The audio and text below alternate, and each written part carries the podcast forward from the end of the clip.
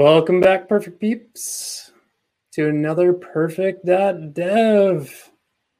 It's a uh, cold day here in Michigan, but Brian Li from Kinsta is joining me. I hope it's a little warmer where you're at.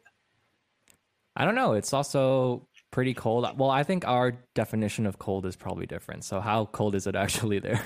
In Fahrenheit, it's 41 ish. Okay. I think it's, it's maybe 50s here. Okay. So it's around the same. Nice. A little warmer. Yeah. That's awesome.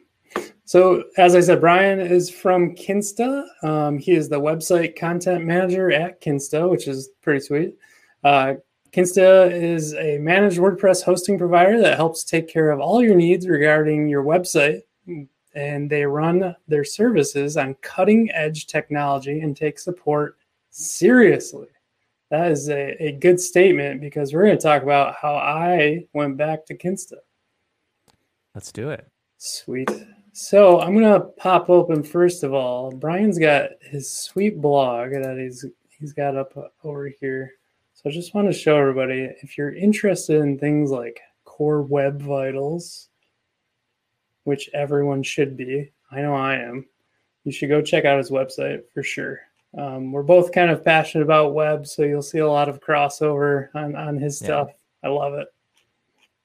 Cool. Yeah, so just a mix of web stuff and photography and music stuff. Just very random, whatever I feel like writing about. Yeah, I learned uh, you're a sound engineer, so I gotta believe there's yeah. a little bit of flair in there from the sound yeah. side of things. Mm-hmm. Cool. Um, so yeah, I'm gonna bring up a little post that I did um, for your for those of you on the, the podcast, I'm just showing my my screen up on codingcat.dev. Um, I just posted about kind of our journey with with Kinsta, um, and I break down why why we made this uh, switch. So we started out on Kinsta. I was pretty impressed, but I thought, you know, we're going to grow and I'm going to have to host um, some more sites. So I'm going to go shop around. And I actually ended up moving um, our entire site twice from WordPress engine because I've always had a, a Genesis uh, theme. So I figured we could kind of tie back into that. And then uh, found out that was going to work great. So we went to Flywheel. Flywheel and I were talking quite a bit. What I did not like and um, ended up ultimately kind of dropping out of Flywheel was because even on their like lowest plan, they didn't yeah. disclose what they were doing with the system. So I was getting all kinds of errors, and all of a sudden I'm like, what is what is happening? Like, why is this occurring? And they're like, oh, you're on the the very basic plan, so we turn everything down. And I'm like, whoa, that's that's not okay. Like, you didn't yeah. tell me you were doing any of this stuff. I was trying to check out your your services um, to get a good idea of of what was going on. Um, and so to that regard, I kind of said, okay, enough's enough. Um, even though uh, I think they they all have kind of their own uniqueness, I'm going to jump over to AWS. Like I can just do this on my own. Um, and so here, Famous last words. yeah.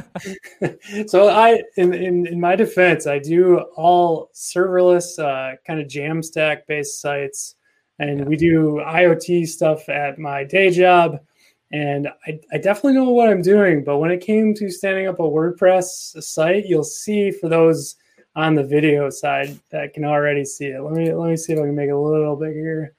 Um, it's kind of a crazy crazy system that you have to set yeah. up on AWS. Um, luckily, I found a, a neat little Dev. dev.to post um, on how to do it. The CloudFormation was all built out, so I gave it a go and it was rough. CloudFormation was failing like CloudFormation loves to do, and I was done. I'm like, I'm not fighting anymore.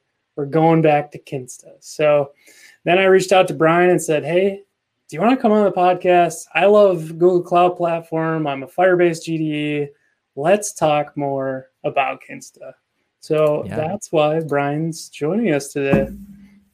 Here we go. Um, so to dive in, my my first question that I have here, if I click the right banner, there we go. So what's the difference between shared hosting, VPS, or dedicated hosting? Yeah. yeah, so the difference between shared hosting, VPS, and dedicated, there's you know that's such a, a loaded question, and there's met there's many things that that we can discuss, but I think uh, for the purpose of this podcast, uh, what we're leaning towards is maybe the performance side of things and also the security side of things, because uh, WordPress is is kind of notoriously popular for hackers to to try to hack. So yeah. uh, the security aspect is actually very important when it comes to WordPress. But when we're talking about shared VPS and dedicated, if you asked me which one is best, I really couldn't give you an answer because it really depends on the use case. Sure. Uh, you know, some people only have five bucks a month to spend. Some people have more to spend. Uh, and based on how much you want to spend, based on the importance of your site, is it just a hobby? Is it like your business? Uh, what you use to put food on the table? It's very different. But uh, the whole premise of shared hosting is kind of uh, all of the sites live on a single server, and in most cases, there's not really uh, a layer that's separating those sites. So in many cases, what ends up happening is if, uh, let's say, some code gets uh, injected into one site, that could potentially affect uh, another site that's on the, the, same server, and that's because uh, there's no really any system uh, that's separating those sites. And if you move up to VPS and dedicated, uh, let's talk about dedicated first. And I feel like Sure. Uh, in in the current environment that we're in, I feel like I I don't have any like specific numbers about this, but just from a gut instinct, I feel that the dedicated server kind of thing is kind of phasing out as compared to 10 years ago. And that's because you have these things like GCP, AWS, and all of these platforms that essentially give you unlimited scale. Of course, it's not really unlimited for most people. You know, you can scale up to 96, 128 cores and terabytes of RAM. You know, if your fantastic. WordPress site needs that much RAM, uh, you're doing something wrong. Uh, so I think the dedicated end is basically like you have your own box and it sits in a data center somewhere. And I think there's still a use case for certain like enterprise kind of use cases where top security is needed and you need complete control over the whole stack. Uh, but for consumer and for mainstream sites, I feel like uh, people are re- relying on that kind of serverless. Uh, and so moving on to the VPS, that's kind of looking at an isolated slice of a dedicated server or of a larger entity like something like cloud. Uh, so you basically have a slice of cores, you have a slice of RAM, you have slice of storage, and you can treat it like your own computer. Uh, so I see cloud computing as kind of a VPS, but a lot more scale.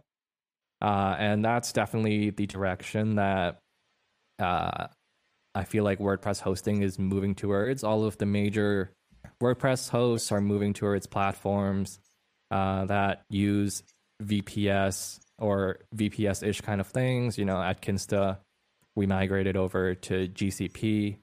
Uh, some hosts are using AWS, and I'm sure there's a bunch of people uh, on Cloudways that are using maybe DigitalOcean, Linode, and Vultr, you know, these are kind of not lower end, but you know, kind of like the mid tier of uh, the VPS side. So yeah, and, and some, yeah, something I should have clarified kind of in the beginning of that. So virtual private server is kind of what we're yeah. describing when we say VPS. Yeah. And the way that we use VPS is is also different from other hosts, I think. Like the thing with VPS, it's basically uh, you have all of the resources that you could use to make a server. So even if you have a VPS, you could still have some kind of basic shared hosting. Uh, so that's one thing that I want to differentiate. Uh, that's not the route that we go down. You know, uh, we instead use LXC, uh, which stands for Linux containers, and there's a lot to talk about that. But uh, basically, it's just uh, a container environment that's kind of an overlay on top of uh, the operating system, and it allows you to it uh, it allows us to make a container for each site. So what that means is each site is in a completely sandboxed environment. So if there's some bad code on one of your sites, it's not going to jump over to um, one of your second or third sites. So that's that's really a big plus, uh, and that's uh, one of the main reasons that I think uh, why Kinsta hosting is so secure. Yeah, it's it's super cool. So for those who who are just on the podcast listening, um, I, I, brought up a graph, and Brian can probably talk to it a little bit.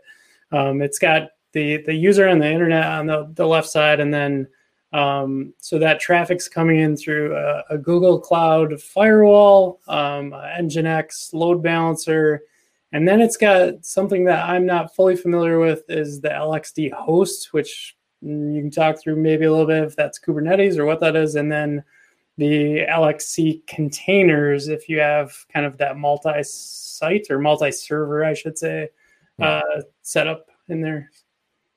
Yeah. Uh, so I guess I can just walk through the the hosting stack a bit. So uh, when a request first enters our infrastructure, we do use the premium tier network uh, of Google Cloud, which is different from um, I guess, the public network that actually most hosts use.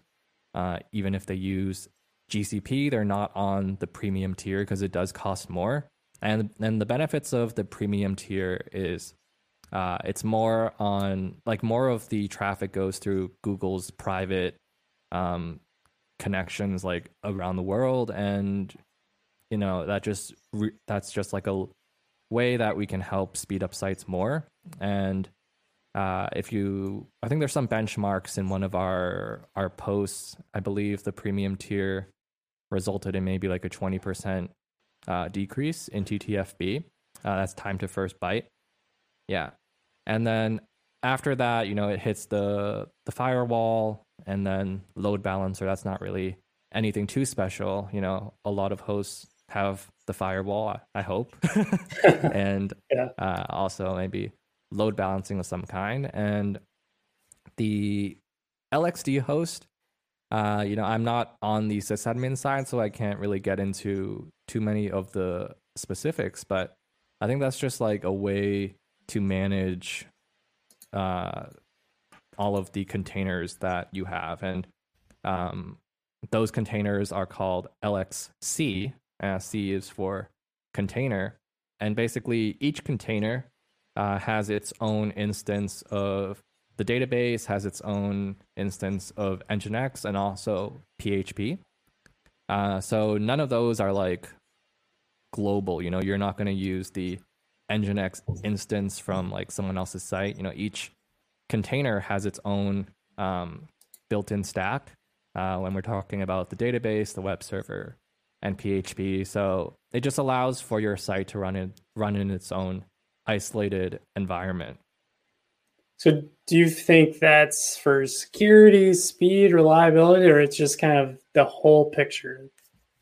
Yeah, I think the two main things are security and reliability, uh, and and that's just because it is in an isolated environment. So, um, you know, there's not going to be any code execution from a from a hacked site. Uh, so it's secure and more reliable because of that. And I think the speed part of it is more just like the general infrastructure that we use, as well as our hosting stack, uh, is very well tuned. Yeah. Yeah, it's it's pretty impressive. the The one thing that stands out for me in that um, kind of in that diagram, I, I'm not used to Maria I think it's Maria DB. Um, yeah. Can you talk a minute about the choice there, or maybe maybe you don't know um, as far as going with Maria? Yeah. So I don't know the complete history, but I think the general kind of gist is that at some point MySQL was uh, acquired by Oracle, maybe. I think it was yeah. Oracle. And then people were kind of unsure about the future, so it was forked. Uh, and then at some point, I don't know if it's MariaDB or MariaDB. I've heard both, but I've just call it. yeah, what whatever it is. Uh, at some point, it actually performed faster than my SQL. Uh, so during that kind of phase, you saw a lot of people mi- migrate over because it was a really quick way to just speed up your site because uh, it didn't really require any additional database formatting because it was more of a drop-in replacement. Uh, so that's kind of the way that we went as well.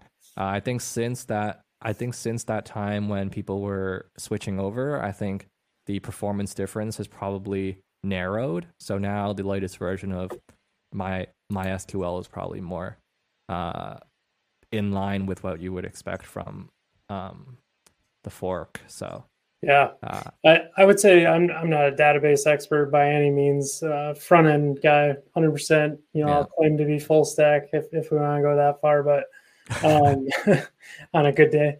Um, but I've always heard that like the I think it's called My ISAM or MySam. Uh, again, yeah. one of those fun names. Um, that's kind of the old school MySQL setup, and basically, you should be running on a, a InnoDB, which yeah. is kind of where where that Mariah or Maria comes into play. So I think it's definitely a performant database. Um, yeah. One of the things that I was kind of asking you before we got started um, on on the talk was you know what happens if i was interested in in getting you know better results across the board is there an option for me to go with like cloud sql um, running on gcp that those containers can then talk to? Right. Yeah so i i don't think we have any official support for that but i actually used to work in support in the past uh, when i first joined the team. And there were a few instances where people were using databases that were external uh, to our in- infrastructure. Uh, and I cannot recall if there were any specific, uh, you know, roadblocks that they got into. Um, you know, that's not really something that we officially support, but I also don't think it's impossible. So if you have, you know, the the knowledge or the team to set up um, the managed database over on something like Cloud SQL, I think that that could work. Uh, I can't say for sure because I personally have not tested before, but sure. Um, in general, I think the majority of our sites are running fine uh, with our current database setup. But there are certainly like use cases where uh, you might need a really scalable and more managed uh, kind of database from GCP directly. So, you know, if that's something that is interesting to you, maybe uh, that would be something cool to to try out. Maybe yeah. I can try that out as well. Yeah. That would be fun to figure out. Yeah, I, I'm just always curious. Like, I work with DynamoDB quite regularly. Um, and just seeing the performance and the guarantees that come out of that. Um, I know it's not technically as transactional as um, you know, like a, a, SQL type of setup, and so I would be curious if you were able to kind of set up your WordPress site to kind of dive out to that, or if you know Kinsta has a, a best suggestion for that. Um, I, I, do believe that you said there is some sort of add-on. Is it for search that you can do something? Yeah, so we have two add-ons that can kind of offload the load on the database. So first we have the Redis cache, uh, which is you know it's basically caching the objects or the uh, results of the queries that have run. So for sites, especially like e-commerce sites, forums, uh, and maybe even like the learning dashboards that you operate. Uh, yeah. Uh, you might actually see a big improvement uh, with the Redis add-on. That's that's something that I've seen firsthand when I was working in support, uh, often when people were running into a lot of database issues, and that's not always like the fault of the host, right? Because if you have a query that's just so bad and like calls so many different things, takes so many different steps, yeah, you know, that's that's kind of something that's for lack of a better term, you know, that's something that a dev should probably take a look at because uh, as like we can throw more and more at it, but at some point it's not going to scale. Right. Uh, and if it does scale, it's going to cost a fortune when you could just maybe hire someone for a few hundred bucks. Like take a look at why the heck uh, this query is like looping where it shouldn't supposed to, and all of that stuff. So, but we have found that for those kind of really dynamic sites, if you uh, enable Redis on it, it does help a lot. And the other add on that we offer is Elasticsearch, uh, which basically, if your site uh, gets a lot of uh, search, like you get a lot of people who try to use your search, the native WordPress search is not super performant uh, when it comes to you know a large number of people trying to search. So uh, with something like e- e- Elasticsearch, it's just maybe I can say it's a better way to uh, perform those in a more optimized way. Yeah, that that would be pretty sweet. Um, I, have often thought about kind of using Algolia because I, I use that in all my Jamstacks too. So um, yeah. those are two definite options that I'll have to look into. We we obviously don't have the site traffic yet, but as we bring on more members and those forums start to heat up and things like that, um, I, I, feel as though we'll probably get some concerning things back. Um, I'm already, you know, coming from a Jamstack and, and static site generated world. I'm I'm not loving yeah. the performance on WordPress, so I, I'm continuously like looking and figuring out how to tune it um, to the point yeah. where we may end up using WordPress as uh, kind of a headless WordPress and then doing like Next.js on the front. So yeah, yeah. Um, that, that's all kind of in the future. But so for me, for for a person that doesn't know WordPress that well, obviously I've thrown WordPress sites up over the years, but I just wanted to kind of pop this up real quick.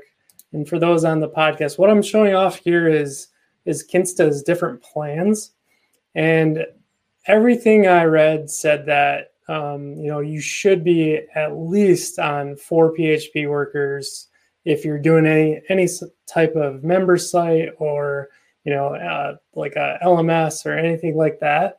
And so I decided to go with this business one plan until we really get cranking. Um, can you talk a minute about you know how PHP workers actually um, limit? I mean, we've talked a lot about the database, but is it truly single threaded because i'm i'm used to working like with node.js where it's you can thread like crazy is that the case here yeah so how this works is that a php worker you can just think of it as um, a process that is basically listening for incoming requests that require php to process. So for those who don't know like wordpress uh, is powered by php and uh, so that means basically everything that you do within the dashboard, whether it's like trying to save a post that you're writing or uh, maybe performing like a database backup, uh, a PHP worker has to pretty much like li- listen for those kinds of things and then also um, actual run run the code.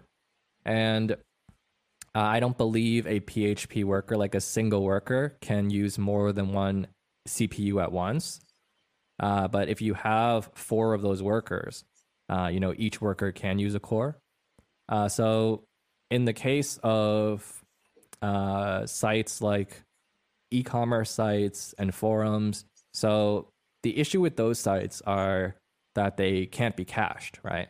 Uh, basically, yeah. once you log into a dashboard, you really don't want to be caching that kind of stuff because that means if someone else accesses that link, then they'll be able to see the page. Uh, that's not something you want. So uh, for those kinds of sites that are more dynamic, P, I think the PHP workers is is pretty important. And and the thing is like sometimes people look at these numbers as like, why is there only four? Or like, why is there only two? Without really understanding what they're there for. So yeah, I'm I'm one of those people. yeah, right. So when you like have PHP code and it requires a worker to run, just because you have four, it doesn't mean it's going to be slow. Because uh, it completely depends on how well the code is written, right? Like, sure. uh, if if your code is making a request to an external uh, site or something, and that site takes five seconds to respond, then that PHP worker is going to be occupied for those extra five seconds, and that's not at fault of the PHP worker. It's just at fault of either maybe you shouldn't be calling that um, slow thing, or perhaps maybe uh, whoever is running that slow thing should probably fix it.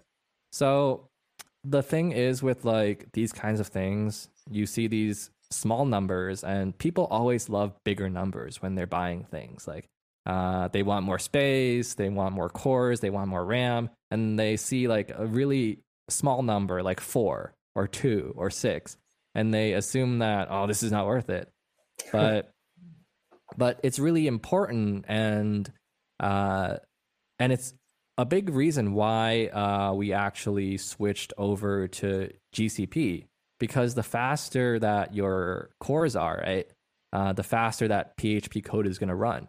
So if you're on a server that has a CPU running at like I don't know two gigahertz versus a server that's running at 3.8, uh, the faster one, even with the same number of workers, is going to be able to handle more requests per second uh, because it's going to be able to crunch more code uh, in a defined amount of time. So uh, that's that's kind of why it's important for WordPress uh, to be run on, I would say like high end hardware, just because yep. the faster you can make um, the code run, uh, the faster the whole experience is going to feel.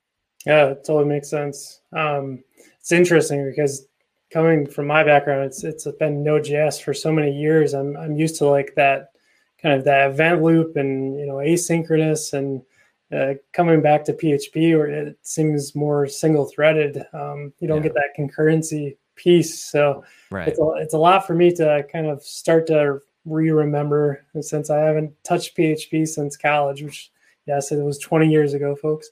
Yeah. Um, it's it's been a it's been an interesting journey, kind of diving back into this side of the house. So that was a really awesome kind of overview that you just went through, Brian. Appreciate that.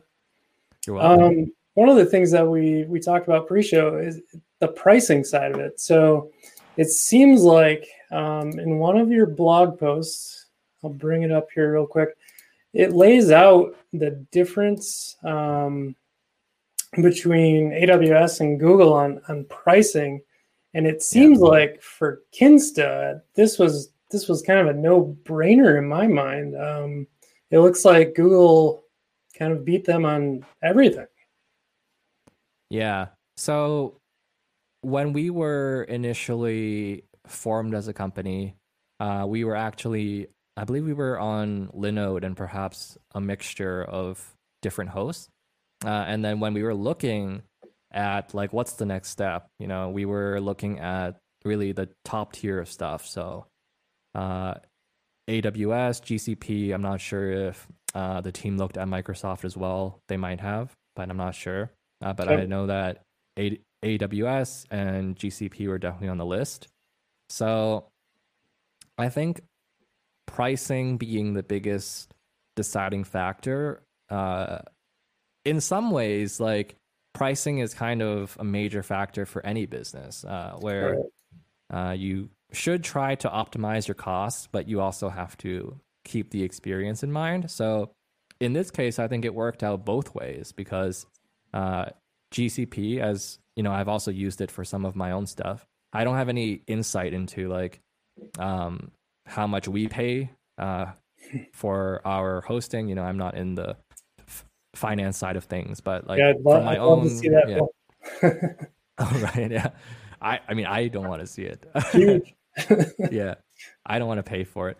That's um, right.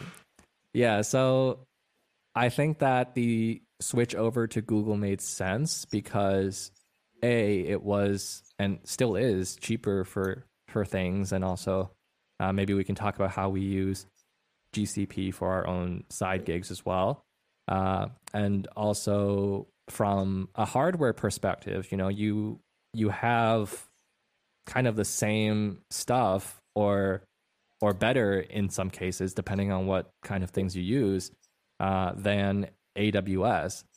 I feel like a lot of a, a a lot of the price kind of difference between GCP and AWS is due to kind of the industry standard kind of vibe that you get with uh, a, AWS, just because it's been like it's been around for a long time. People really yeah. trust it, and then they can demand a higher price. Um, but you know, in terms of raw performance, uh, at the end of the day, there wasn't a big difference. I think so. So you know, I think that was definitely uh, one thing that contributed to why we moved over to GCP. And you know, I can talk about uh, more of exactly how we use it. But did you want to talk a bit about your experience with the platform as well?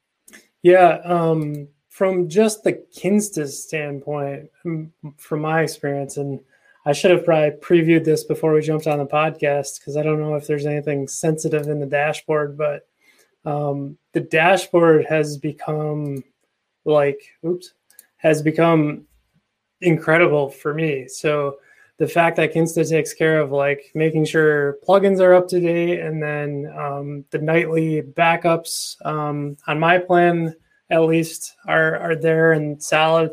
I can do a, a backup whenever I want to, and it's fast. Like I don't know if there's like snapshotting happening on those um, those LXCs or or how that works, but it's magical. Like uh, another example of you know one of the other providers, not to name names, but um, when I tried to do a backup, it took forever, and they wanted to email me and all this stuff. Um, direct access to the logs. I could I could get into the logs super simple on Kinsta's dashboard. That was another huge plus where others would either email it to me and I had to wait. Um, no access on the SSH level or SFTP. Um, there's just so many limitations, and that's what I really loved and and liked getting back to. Um, for myself as, as a, a GDE for Firebase, I spend mm-hmm. a lot of time in, in, the in that platform, so I yeah. know how amazing it is. And that's not to discount AWS because my day job that's that's where I spend a lot of my time too. So I feel as though they're very comparable, but the choices that you guys made very specifically for for WordPress and how good the hosting is and how you created those containers I think it's a really good story.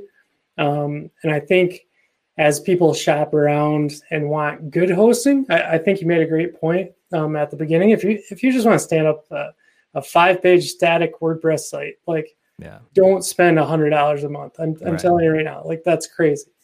Um, but if you're doing like real business of any kind, uh, I would suggest Kinsta. I mean, I, I, I wasted probably two three weeks on trying to decide on on where to host, and yeah, like I, like I put in my blog post, we came right back to it. So, um, yeah. I think I think if you would have asked probably a year or two years ago, I'm not sure when you guys made the change, but there was a lot of hesitation, and now I think if you Google anything, people are like, Kinsta's up their game and you know they're on a trajectory to really take over the market. So it's very impressive.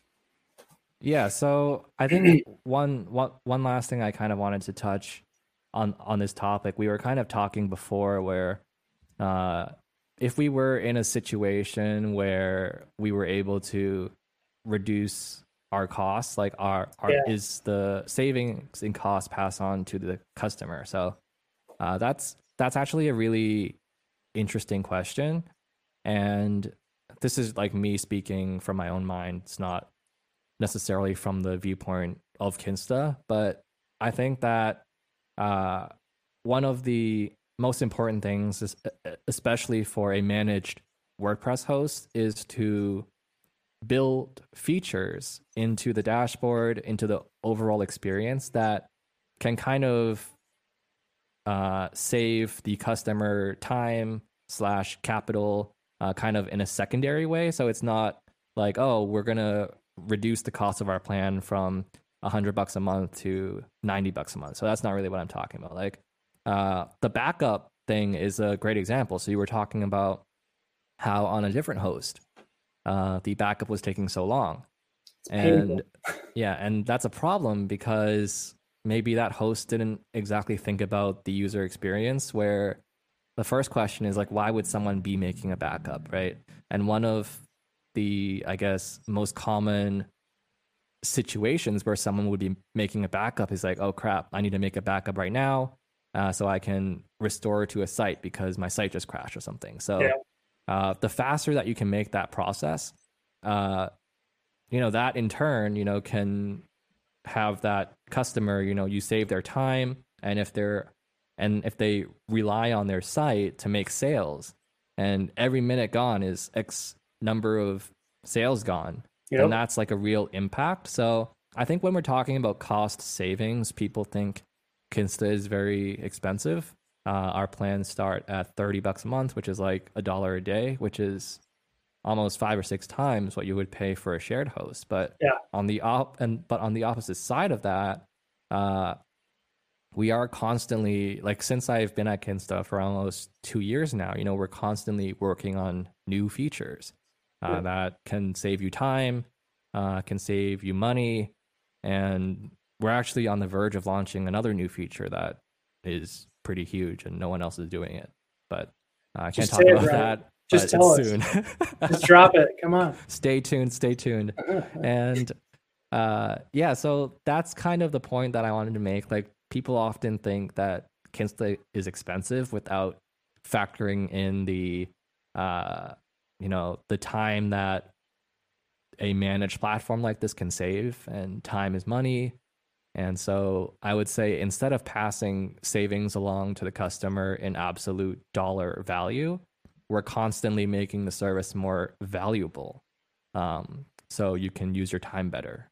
Yeah 100% that makes sense. And and like i said it, it might not be for you know my son's kind of wordpress site he never messes with. Like i, I think yeah. for a legit customer even at the $30 range you're getting a lot of value back out of it so yeah. i mean i'm not here to like you know push Kinsta on anybody. Um, it's just my experience and kind of what we've gone through, and that's why I was excited to be able to to talk to you about the GCP yeah. underlying piece too. So, um, probably coming up on time. People are are probably getting tired of listening to us, but we'll definitely uh, have to sync back up and get together. We we do always do at the the end of the show. Um, a couple perfect picks is what we call them. Perfect picks. I always got perfect peeps. Meow perfect meow meow. Pips. There you go. You got it. Um, so so Brian, what is your pick if you're ready? I don't want to put you on spot too much. Yeah, so one thing that I've been digging into a lot lately is Cloudflare Workers. Uh, so it's basically edge computing platform comparable uh, to Lambda. If you're on AWS, if you're on GCP, there's Google Cloud, Cloud Functions. Functions. Yeah. Yeah. And I really like Cloudflare workers, especially recently. You know, they've added support for Python, Rust, uh, a few other languages. So, you know, I'm not really big on JavaScript. That's not because I hate it or something. It's just I've never really dug into it so much. Uh, so now that they have all of these different kinds of languages, it's pretty cool. And uh, one of the best things I like about it is there's no cold starts, which is okay. incredible. Uh, so yeah, there. So you see their support for zero millisecond cold starts. Uh, so this is this is very similar to a lot of the stuff that was released, I think, last year at at re:Invent for AWS um, at the edge.